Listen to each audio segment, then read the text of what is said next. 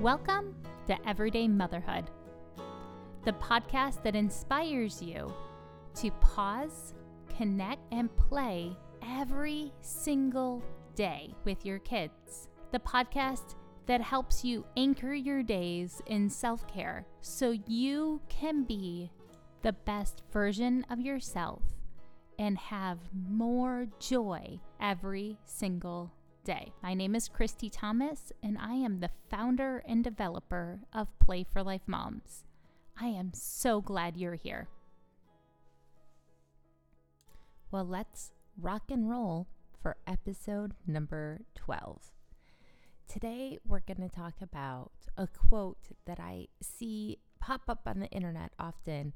It's attributed to Gretchen Rubin, who wrote The Happiness Project and Happier at Home and Better Than Before, and many other books uh, about personality and how to infuse your daily life with happiness by adding small habits.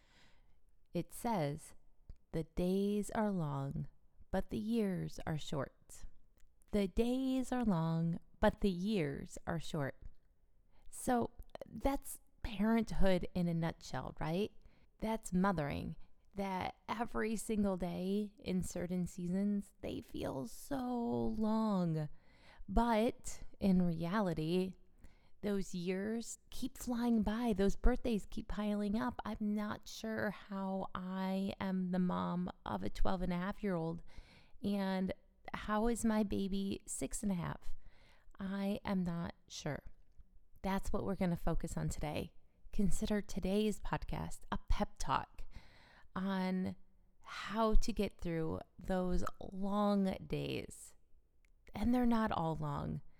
I know that a lot of days of motherhood fly by because they are packed with laughter and joy and tears and milestones and just so much love.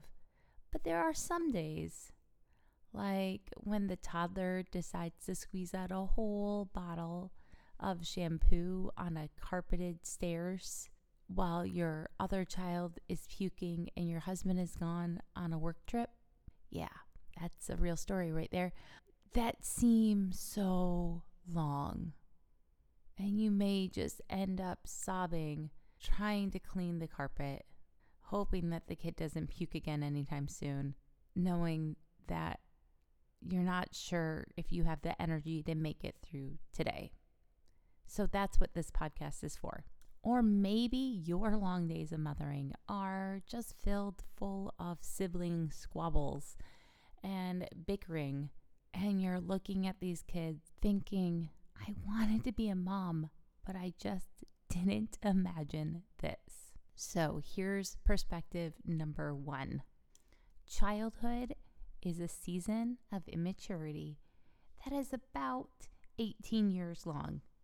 And when you break that down into tangible time units, that's 940 weeks. 940 Mondays, 940 weekends, 940 ordinary Tuesdays. And in those 940 weeks over 18 years of the childhood season, Know mothering lasts longer. Your goal is not perfection. Your only goal is connection. There are absolutely zero ways to be a perfect mom a perfect parent, but there are a million ways to be a great one. Every day, if we choose to use our 940 Tuesdays to focus on connection, we'll end up where we want to, which is my second point, is that parenting shouldn't be about the daily slog. There's too many variables. You can't control anything but yourself. You don't know if today's going to be backwards day and that your kid is only going to listen to everything you say, but in complete reverse. You don't know that when you wake up, and you're not in charge of that. You're only in charge of your reaction. When those days are long, I want you to focus on your end goal and remember that your end goal of parenting isn't to get lost in it, but to have adult children, or at least this is my end goal, that are productive, kind members of society, but who also want to come back and bring their children back with them. My end goal is adult children who value connection and relationship. So that means on the long days that all 940 ordinary Tuesdays, all 940 weekends are going to add up towards my final goal of a connected adult child relationship. Now, in order for that to happen, I need to work on being safe and having my kids feel soothed, seen, and secure. But before I give you tip number three, I want to tell you about today's podcast sponsor. It's Play for Life Moms. We want you to text 69922 the word play in lowercase P L A Y so you can get a free PDF download of games to play in the car so you can get to where you need to go safely with calm, happy laughter and fun instead of stop kicking my seat and he touched me. Okay, so once again, go text 69922 and text the word play, P L A Y, all in lowercase, for that PDF of travel games from infants, toddlers to adulthood. Now, here's tip three about long days. I want you to focus on being silly. I know on the longest days, it's probably because I'm choosing to be impatient. And I found that when I focus on being silly, when I just want to yell or cry, that I'm a safer parent for my kids, that they look at me and they know that I'm the one in charge of myself. So I choose to be silly. I choose to say phrases I learned from the book Orange Rhino. For my family, it's green hippo. But things like that, if I just make a funny sound inspired by the book with no pictures, like blurg, gobbledygook, it diffuses me and it diffuses them. I also choose to pause and take a deep breath. And I usually say a one line prayer because praying is really important to me. Those are my tips for number three on long days when you feel those emotions building up. Make the choice to turn towards silly. Or if that feels too much, just turn towards your breath. And know that while I'm sharing these ideas with you, if you know me in real life, you know that I am totally a hot mess, work in progress. I keep trying. So, just because I've listed out these four different things to focus on on long days doesn't mean that I'm getting it perfectly because I'm not. So, I want to pop in here and remind you there are a million ways to be a great mom, but there's no perfection. Just keep turning towards connection which is tip four. One of the best ways for me to lean into the long days is by having a weekly family tradition that no matter what, no matter how anyone has showed up in the last week, good attitudes, bad attitudes, sick kids, no matter what, everyone is welcome to participate. And for us, that's our weekly pizza movie picnic night. You can't have it taken away from you. It's not anything that you've earned. It's just part of being part of us.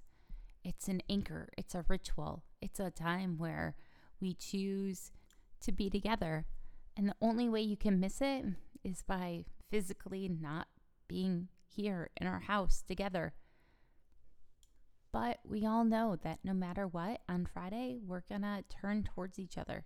Sometimes it gets moved to a different day of the week, even. But we're making memories quoting movies, arguing over who's going to pick the pizza toppings every week. And this is the type of thing that roots us, that anchors us. Weekly, no matter what traditions, build your family culture. So, here's a quick recap of those four ways to make it through the long days. One, remember the perspective. Childhood is 940 weeks, 940 ordinary Tuesdays. Go for connection, not perfection. Number two, remember your end goal. It's not today. Your kid isn't done today. Remember the end goal. Three, choose to be safe and silly. On long days, don't let the tidal wave of emotions take you away. Decide safe and silly. Number four, have weekly anchors, weekly traditions that build your family culture no matter what else is happening. Today's self care task is to download an app that will let you practice breathing. I suggest um, looking at your app store on your phone and look for some free ones. I like the ones that have a visual that show you like to breathe in and breathe out, um, like a bubble. My my watch also has an option to do this. So practice breathing in and out for one minute. If you need to, do the block breath that I really like, where you breathe in for five, hold for five, breathe out for five, and then hold your exhale for five. Then do it again three times, and you've got one minute of focused breath. But that breathing will help you learn how to pause in those tidal waves of emotions and responding responding don't you think responding should be a word anyways the play idea for this podcast is to do a family indoor obstacle course and have it be that everyone has to cross the finish line together. So, the idea behind this activity is to build teamwork.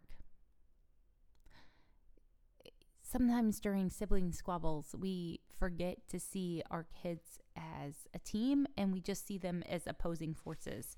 So, if an obstacle course doesn't work for you, I suggest some sort of other teamwork activity as a family challenge this week that will let you lean in and remember that they have a common goal to overcome something like an obstacle course, uh, maybe a taxi game with older kids pairing with younger kids, or maybe they have to build shapes out of blocks and all work together. But whatever it is, the play idea this week is to use play to bond everyone as a common team.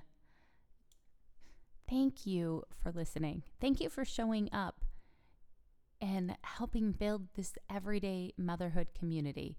Don't forget to find me on Instagram as Everyday Runner Christy or play number four Life Moms. You can find both those linked in the show notes.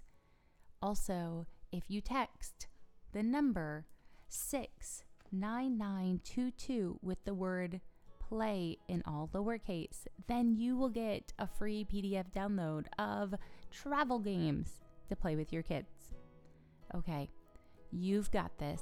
Whatever comes up this week, remember that you're looking at motherhood as a long term experience and choose connection, not perfection.